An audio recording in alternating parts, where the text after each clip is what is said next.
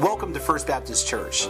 You're listening to the teaching ministry of Pastor Sherman Burkhead. Check us out on the internet at fbcboron.org.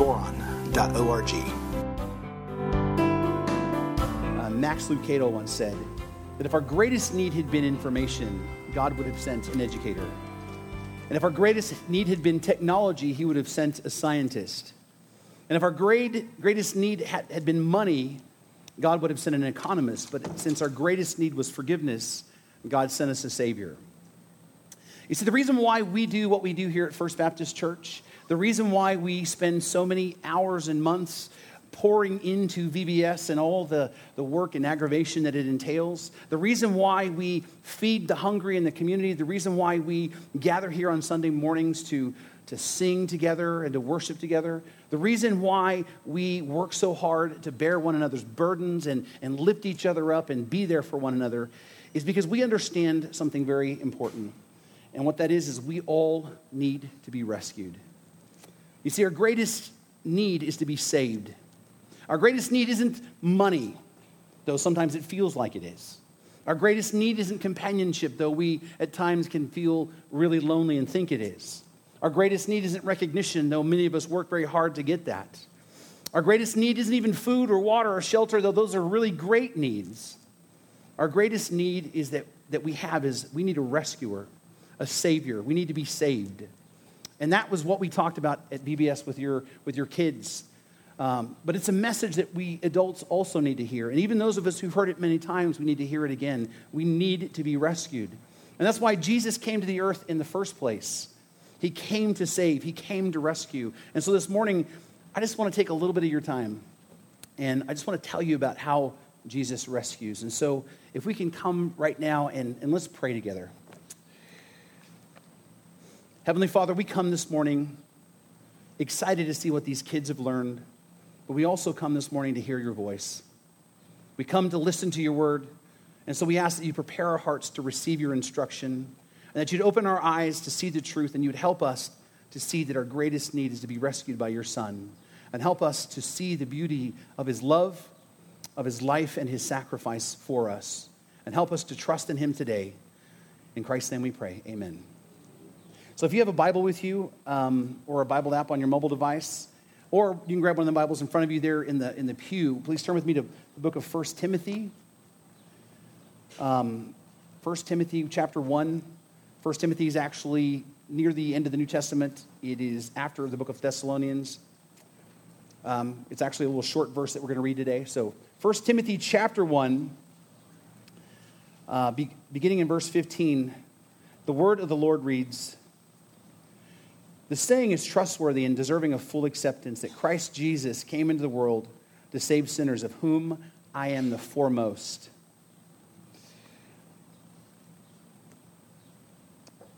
You see, the thing is, is the Word of God tells us very clearly that Jesus came for a specific purpose.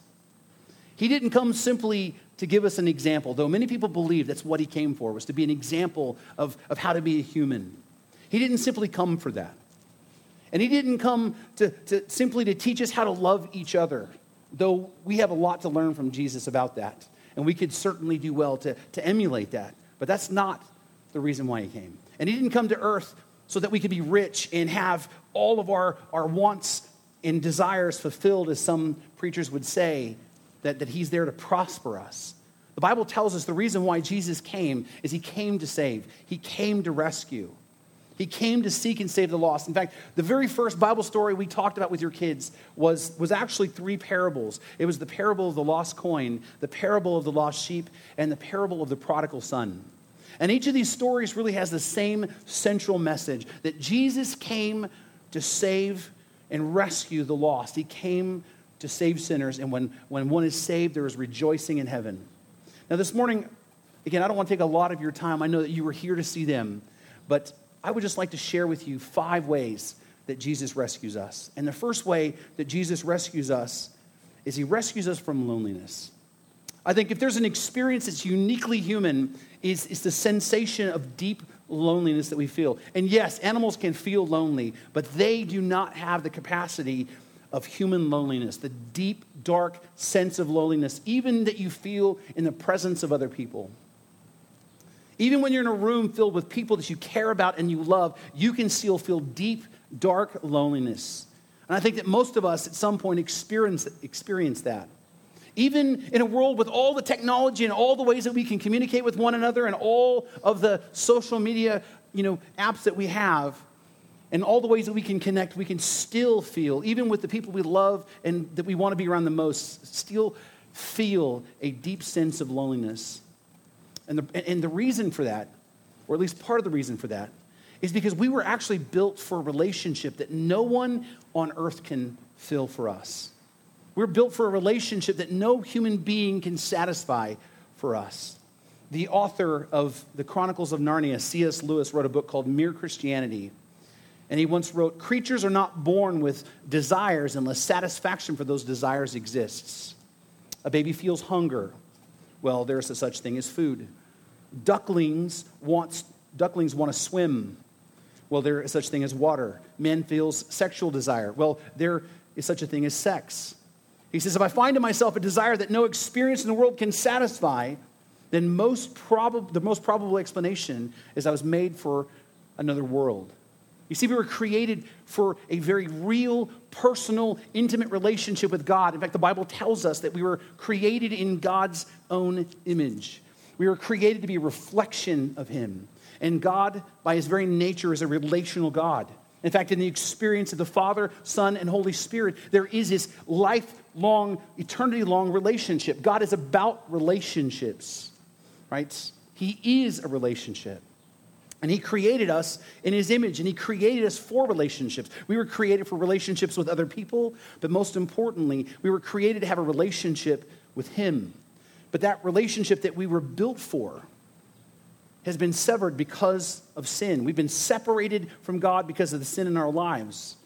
And so it's no wonder that we experience this deep, dark loneliness, this longing within us.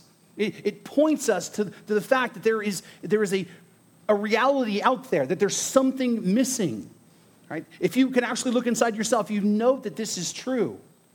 You instinctively know that you were built for something more. You know somewhere that there's something missing. And the relationship with other people, it might cover it up temporarily, but it won't cover it up forever. Because you will always come to that moment when sooner or later you will feel that no one fully understands you that, that no one really fully gets you. No one fully satisfies the longing and desire and, and loneliness in your heart. But the good news is, for those who put their trust in Christ, they can be restored in that relationship. And they experience his life giving presence here and now. This isn't just some pie in the sky, hey, way off in the future thing. This is a very real experience today. In fact, the Bible tells us that, that we can be reconciled back to God through Christ. Paul tells us, For while we were enemies, we were reconciled to God by the death of his Son. And much more, now that we've been reconciled, shall we be saved by his life. You see, Jesus rescues us from loneliness, but not only that, he helps us to no longer be God's enemies, but more importantly, He reconciles us in a relationship. And, and, we need to understand what reconciliation means. You see, reconciliation isn't where God says, okay, I've forgiven you, now stay over there and leave me alone. Okay? That's not reconciliation. Reconciliation is when you're drawn back into a close, personal, intim- intimate relationship. We were enemies, and now we are we were, we're family. We have been, been given the right, as it says in the Word of God, to be called children of God. We've been adopted into his family, we've been reconciled fully. If you have ever had a family situation where there's been difficulty, you know what, what forgiveness is, but you also know what reconciliation looks like when, when people are actually close together. That's what God promises. And because of that, God further promises to never leave us or forsake us.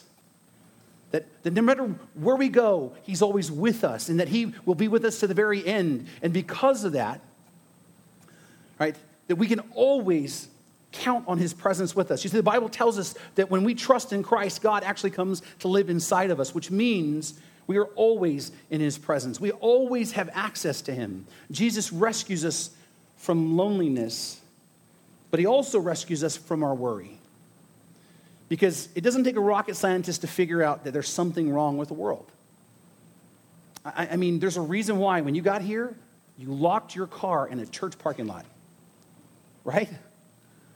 That last night when you went to bed, before you went to bed, you locked the doors and you set the alarm. There's a reason why this generation is called the helicopter generation because there's parents hovering over their kids every little move to watch over them and protect them because of all of the things out there that's there to harm them.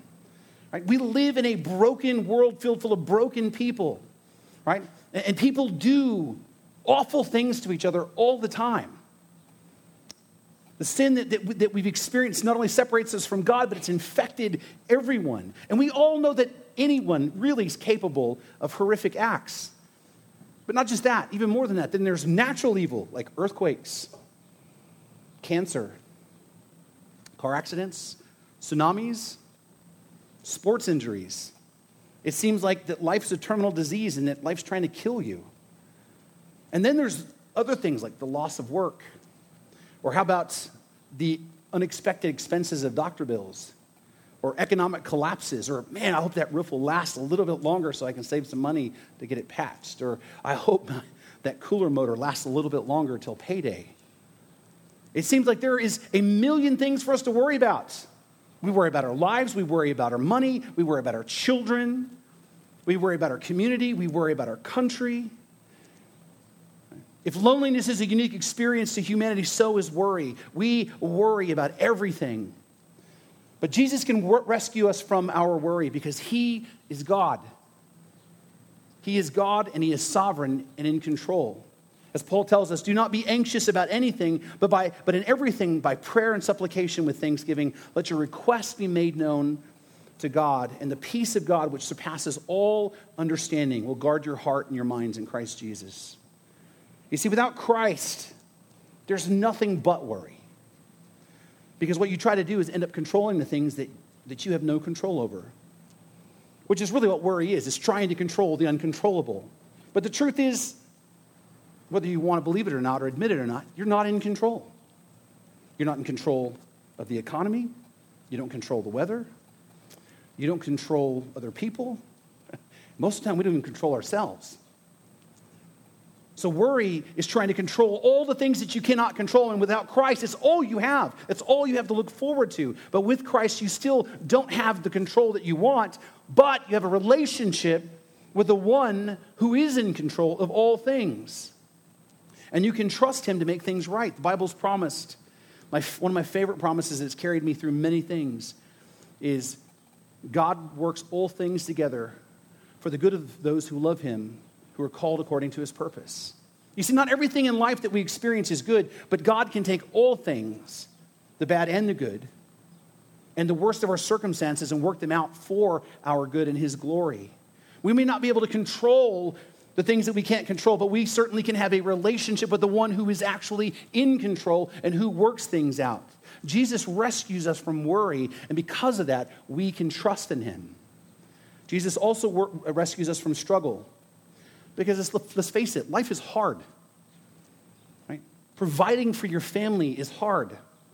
Raising children is the very definition of hard. In fact, I think if you looked up hard in the dictionary, you might see a bunch of kids, maybe my kids, right? Then you throw in the fact that many of us are having to take care of our aging parents. And then you have to protect your children from all these dark influences that didn't exist when we grew up, like online pornography and then many of us will still have to battle through depression and anxiety, and many more will have to push through disabilities and chronic pain. And then there's the relationships conflicts. We struggle in our relationships with our neighbors and with our community members. We struggle with, with our own families. In fact, some of you might even have difficult relationships with some of your parents. Some of you might even have difficult relationships with your siblings or even your own children. I know what that's like. We have struggles in every part of our lives, and one of the most common expressions on social media that you'll see is somebody talking about how hard life is, and then the phrase is, and the struggle is real, right? Hashtag the struggle is real. You see that over and over again. You know why people relate to that, to that phrase? Because it is real. The struggle is real. We all struggle. We struggle with our health. We struggle with, with sin. We struggle with our relationships. We struggle with money. We struggle with sobriety. And again, without Christ, that's all you have. Life is filled full of struggle that ultimately is meaningless at the end. But with Christ, we have someone who won't ever leave us and who works all things out for our good, even when we can't see it in the moment. And we have someone who enables us to overcome our struggle. Again, the Apostle Paul reminds us I can do all things through him who strengthens me. Now, this is a favorite verse of athletes because they think that applies to them. This has nothing to do with your athletics. You know, this has nothing to do with physical strength. This, has, this talks about the strength that you need to get through because life is hard. Paul is talking about poverty. He's talking about persecution. He's talking about divorce. He's talking about like when everybody is standing against you and you feel like you're not going to make it, right? He's talking about real strength to help with real struggles. Without Christ, there is only struggle. But with Christ, you have a direct connection to the God who can fix it and help you. You have a personal relationship with you. And, and here's, here's what you need to understand He hears your prayers. If you have a relationship with Christ, God, the God of the universe, hears your prayers and He strengthens your heart and He gives you the courage to carry on. Through Christ, you have a relationship to God, the God who understands. Because Jesus came to the earth to walk in your shoes. And that's the part I think we miss oftentimes. He came here to live as a human. He came to live the life that you couldn't live. And he struggled just like we do. He suffered like we do. In fact, one of my favorite verses, I got lots of favorite ones, but this one here really like pierces my heart. It's the story where, where Jesus goes to raise Lazarus from the dead, and he does it for a purpose. He knows that God's going to be glorified, but he sees his friends who are in grief and the word sa- and, and the Bible says that he wept. And that word in Greek means that it was to hyperventilate. That Jesus was weeping, like hyperventilating over the grief of his friends. Jesus came here to understand what you're going through and to walk in your shoes. He came to suffer alongside of you. That's why Jesus encourages us and tells us, I've said these things to you that in me you may have peace. And in this world, you will have tribulation. You will have trouble, but take heart. I have overcome the world. He overcame the world for us to rescue us. And so Jesus rescues us from the struggles of our, of our life, but he also rescues us from sin.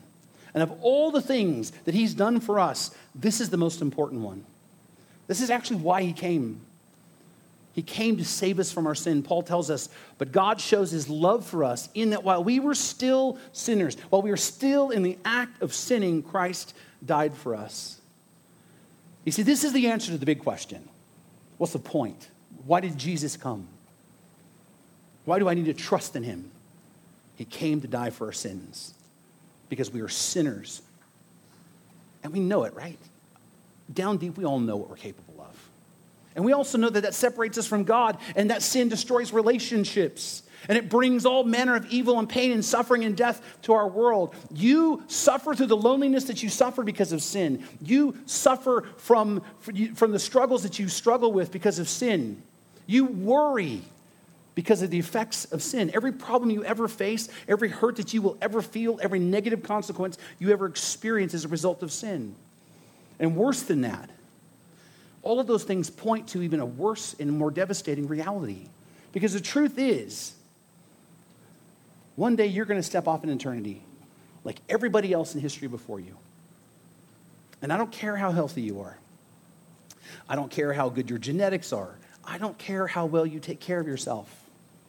Inside of 50 years, probably most every one of, this, of us in this room will be gone. Inside of 80, I'm sure 100% of us will be gone. We will all die. We will all step off into eternity. And no matter what we suffer here, no matter what we've enjoyed here, no matter what we've accomplished here, we will stand before a completely holy and righteous God. And the Bible says that we that it's appointed for man to die once and then comes judgment. And at that time, there's really only one thing that's going to matter.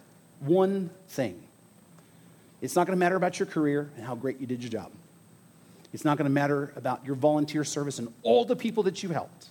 It's not going to matter about how, how, how great your family was. And it's not going to matter about how much money you made. It's not going to matter about whether or not you were oppressed in this world. It's not going to matter about your education and how smart you are. The only thing that's going to matter is whether or not you have Christ. That's the only thing that's going to matter. And if you don't have Christ, then the, the separation from God that you experience here just only gets worse. Because you will be separated from Him for eternity. Which means the loneliness that you feel, you will learn what true loneliness is an endless, hopeless loneliness. And you will know true worry, never ending spirals of worry.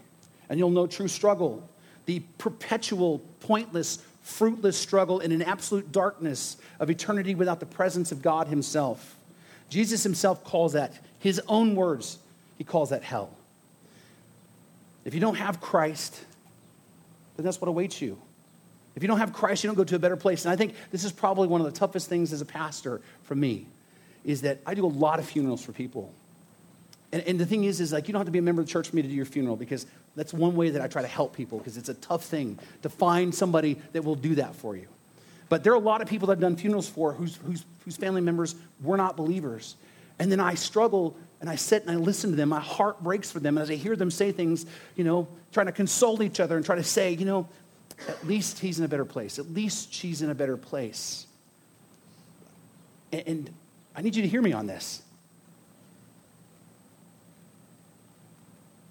If they don't have Christ, they didn't end up in a better place.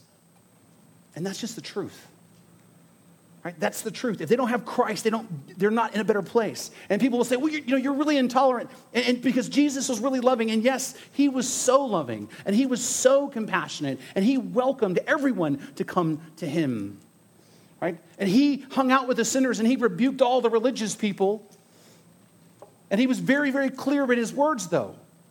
He said, I'm the way, the truth, and the life, and no one, no one comes to the Father except through me.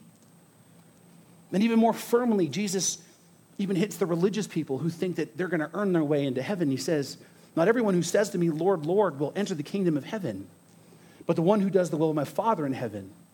On that day, many will say to me, Lord, Lord, did we not prophesy in, in your name? Did we not did we not cast out demons in your name? Did we not do mighty works in your name? Did we just do all these great things, you know, these religious works for you, Jesus? And he's, then I will declare to them, I never knew you. Depart from me, you workers of lawlessness. For those who do not have Christ, life does not get better. It gets worse. But for those who do have Christ, those who do trust in him, when they stand before God, their sins are forgiven. Their sins are gone. And Christ's righteousness, his righteous life that he lived, is credited to them as if they lived it themselves. Those who Christ, who have Christ, they're clothed in his righteous robes, it says. That's why we're told, for God so loved the world that he gave his only Son, that whoever believes in him shall not perish but have eternal life. Those who believe no longer are separated from God. They live in a life-giving relationship with him again and they and notice what it says they have something. They were given something. They have something they didn't have before. They have eternal life a life in the presence of God for eternity where there is no more loneliness where there is no more worry where there is no more struggle or sin. And then there is no more guilt either. As the Bible tells us, there is therefore no condemnation for those who are in Christ Jesus. Those who are in Christ Jesus are not condemned at all. We can live a life without having to carry around the guilt of, of our past failures haunting us for the rest of our lives because we've been rescued from that. Jesus rescues us from our sin, but it gets better than that because Jesus rescues us in three specific ways. He rescues us from the penalty of sin. Christ paid the price for your sin on the cross. You had a debt that you owed, you couldn't pay it, Christ paid it. You had a punishment that you deserved that you couldn't bear, and Jesus bore it for you. Through Christ's sacrifice, he rescues us from the penalty of sin. But he also rescues us from the presence of sin because Jesus has promised to come back for us and to take us home someday. He's promised right? That where he is, we will also be. Those who have died and gone before us are in the presence of Christ. And, and when we get there, we're told that there, there won't be any more tears. In fact, he says he will wipe away every tear from their eyes, and death shall be no more, neither shall there be mourning, nor crying, nor pain anymore, for the former things have passed away. We will be rescued from the presence and the consequences of sin forever. And then Jesus rescues us from the power of sin. This is the hope that we have for this life. Because until we go home, right? Until we go home to be with Christ, we will still live in a broken world filled full of broken people, and we will still experience temptation, and we will still experience failure. And, brothers and sisters, you will still stumble and you will still fall. But we're promised that we're not alone, that God is with us. When you put your faith in Christ, God comes to live inside of you. We're told in the Bible that, that, that our bodies are the Holy Spirit, of the, the, the temple of the Holy Spirit that lives inside of us, whom we have from God, which means God is there strengthening us all the time. He is there changing us slowly, little by little, progressively cleaning us from the inside out, giving us the power progressively to overcome the sin that haunts us. When we trust in Christ, your heart and your mind begin to change, and the sin that you once loved, you begin to hate. And the God that you once despised, you begin to love with all your heart. And your struggle with, with sin and temptation, and the struggle that, that you used to have, and the addictions that you used to hold on to, God will progressively set you free by his power. You see, Jesus rescues us completely from sin, from its penalty, its power, and one day its presence. And Jesus rescues us also from our weakness. Paul tells us that God said to him, uh, said to him Paul was suffering with an infirmity, and Jesus said to him, My grace is sufficient for you, for my power is made perfect in weakness. He said, Therefore, I will boast all the more gladly about my weakness, so that Christ's power may rest on me. When you trust in Christ, he not only deals with your greatest problem, which is your sin problem, and He not only helps you to overcome loneliness and worry and struggles of your life, but He also gives you the grace to help you in your weakness. Because we all know what it's like to be weak. We all know what it's like to be broken. We have all at some point been frail. We have all knows what it's like to not have the strength to carry on. But we are promised by God that He will take care of our weakness and he will show his strength through us. 14, about 14 years ago, I was in uh, one of the worst crises of my entire life. I was facing financial ruin. My wife and I, Kim, um, we had moved from a really nice part of Bakersfield to a, let's say, not so nice part of Bakersfield.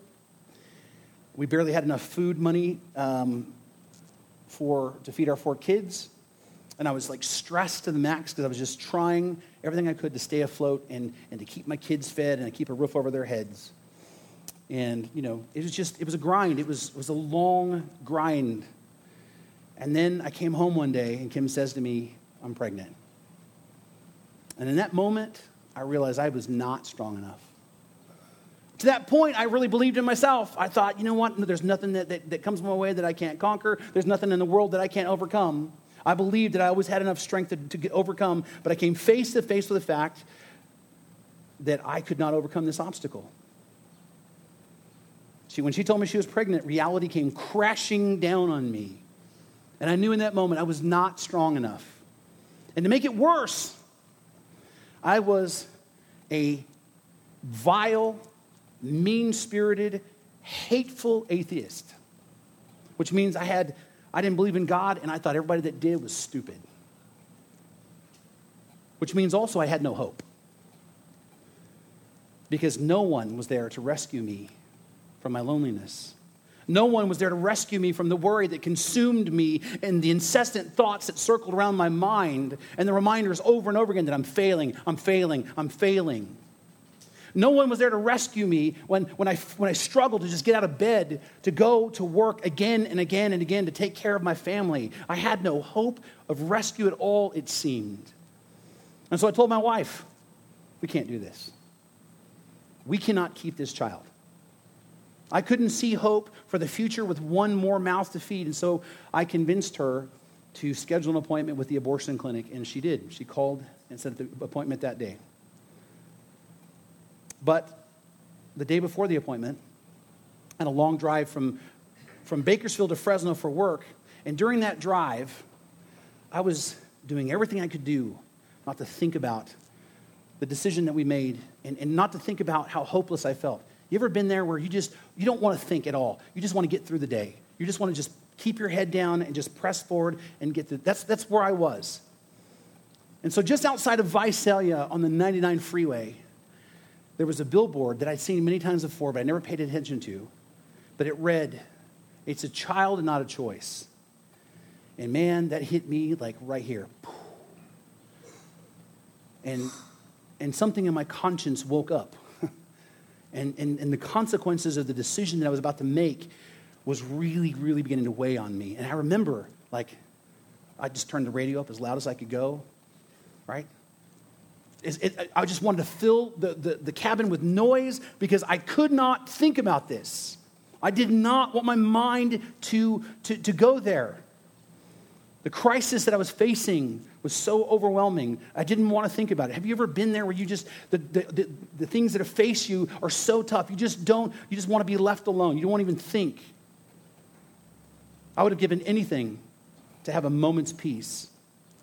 But there I was, trying to desperately quiet my mind, trying to be, not become overwhelmed by the hopeless feelings that I was having, trying to not allow the grief and the guilt that I was feeling to sweep over me like this rogue wave. And then I felt it. There in that moment, I became aware of the reason why my conscience was screaming at me is because there, there is a God and I desperately, in that moment, needed him.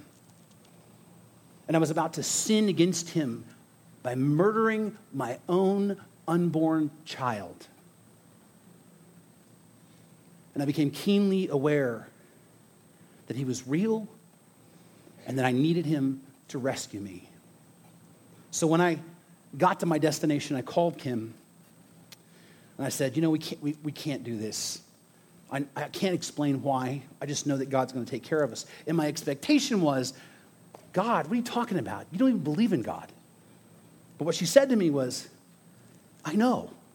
God spoke to me too. While at the very same time I'm wrestling with this horrific decision, Kim was doing the same. So we changed our minds, we canceled the appointment, and soon after that, we went to a Bible study, and, then we, and I heard the gospel. And I say, when I heard the gospel, I've, I've heard people preach the gospel to me, okay? But this time I heard the gospel, and I responded in faith, and I believed it, and we were saved. And we have followed God ever since that time. And every day I wake up and I look in the, the blue eyes of that boy And he smiles. And he reminds me that Christ rescued me in my weakness. When I was at my weakest, Christ showed himself strong. And on that day, he saved my son's life, but he also saved my soul. Jesus rescued me from my loneliness and my worry and struggle and sin and weakness, and my life has never been the same. If you want a validation of that, just ask my wife the kind of person I used to be. I now have hope. In the very darkest moments, I have hope. And I have peace when everything around me seems chaotic and it's all falling apart. I have peace. And I have comfort when everything else is stacked against me because I know, I know I have a real relationship with the creator of the universe, and he loves me. And he's promised to always be with me, and he's promised to see me safely home. That's the God that I know. That's the God that I and the rest of our team shared with your children here at VBS. And that is the God that you can have a relationship with today. In fact, let me just tell you how easy it is to come into a relationship with God and be rescued. Now, some, most of you probably have a relationship with Christ, and that's great. So, I'm going to share with you, you can use this as well to share with other people. But it's really as, as simple as ABC. ABC stands for admit, believe, and confess. And where you start is by admitting you need God's help, that you need for Him to rescue you. And that's where I was. I finally came to the place I'm not self sufficient, I needed God. You need to admit that you need Him that, that, that you cannot save yourself. You can't rescue yourself. You need Him to rescue you. Nothing in your life will change. Nothing in your life will be different unless you come to the place and realize that you can't control the things you can't control. You are not self sufficient. You need supernatural help. You need to admit that you need Him, and then you need to admit the truth about who you are. Because we want to pretend, especially here in America, we want to pretend that we're just good people who occasionally do bad things. You know better. I know better we are corrupt people who occasionally do good things. From, the, from birth, no one had to teach our kids how to be mean. No one had to teach the two year old how to bite some other kid in the face because they took a toy. Right? You put a 30 year, a two year old attitude in a 30 year old body, you have a homicidal maniac. We are born that way, right? And so we need to just admit, I'm a sinner. I'm a sinner I can't fix it. And then you move from admitting to believing. Once you admit that you're a sinner, you need to, you, you, what we need to do is, is you need to believe the truth of the gospel. That's, that's, that's what it takes. I heard the gospel many times, but never really believed it. You need to believe the truth that Jesus came to the earth, that he lived the perfect life that you couldn't live, that he died on the cross for your sins and that he gives you, when you put your trust in him, his righteousness. And you need to believe that, that he died to save us. And three days later, he rose from the dead, proving, proving in history the most attested to historical event with the most evidence ever in all antiquity that he rose from the dead, proving that he is what he claimed to be God in the flesh, and that he can do what he promised to do, which is to save you from your sins. We believe that, we trust that, we depend on that. And once we believe that, then we need to confess. We confess that Jesus is Lord. Right? And we confess that to God, we confess that to other people. Paul says that if you will confess with your mouth that Jesus is Lord and believe in your heart that God raised him from the dead, you will be saved. You confess that Jesus is just not some person who came to be your buddy. He's not just some person in history came to teach you how to live a better life. He is the Lord of your life, which means you're willing to follow him wherever he may lead you. And if you will do that, you will be saved. So if you admit, believe, and confess, you too can be rescued. Jesus can rescue you from your loneliness and from your worry and your struggles and every single sin and all of your weakness. He can also rescue you if you will just admit, believe, and confess. So here's the, the invitation. If you haven't trusted Christ as your Savior, if you've not taken this step, I want to invite you to do that, and I'm going to, and I'm going to give you an opportunity in a minute to do that. But if you have, understand what the gift that we've been given, and let us go share this hope with other people. Let us go out into the world and tell people, because there are people who are battling deep, dark loneliness right now, and worry, and struggle, and sin, and weakness.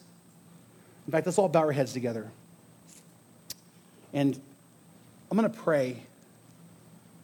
And then if you if this reflects your heart, then right where you're at, just, just say, Me too. Heavenly Father, I desperately need you. I overwhelmingly desperately need you. I'm also a wretched, broken sinner. Lord, you and I both know what I'm capable of. You know about what I've done in my own life. You know what I can do at a moment's notice. You know where my thoughts want to go. I know that I can't fix it. I know that my best efforts are but just filthy rags before you. And so I need you. I admit it. I need you to rescue me, and I need you to save me from myself. I admit my need for you, Lord.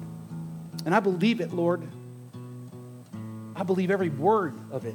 From the first word to the last word, from Genesis to Revelation, I believe every bit of it, Lord God. I believe that, that Jesus came to the earth, that he lived a perfect life, and that he was a picture of love, but he was also a picture of truth. That he would reach out to the, the lowliest, but he would also rebuke the person who thought that they were righteous. I believe that he taught many people to follow him. I believe, Lord God, that, that he did those miracles, that he walked on water, that he turned the water to wine. I believe all that stuff.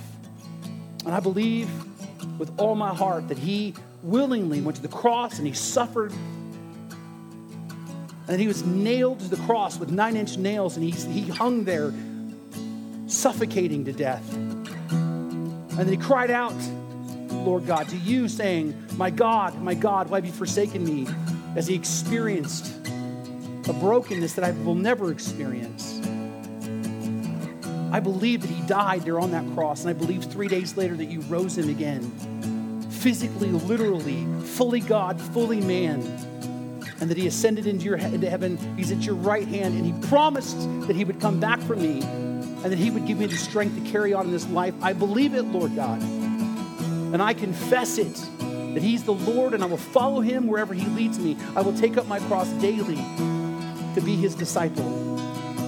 Thank you for rescuing me. Thank you for saving me. I pray, Father, you give me the strength to go out and carry on this truth to the rest of the world. I love you with all my heart. In Christ's name I pray.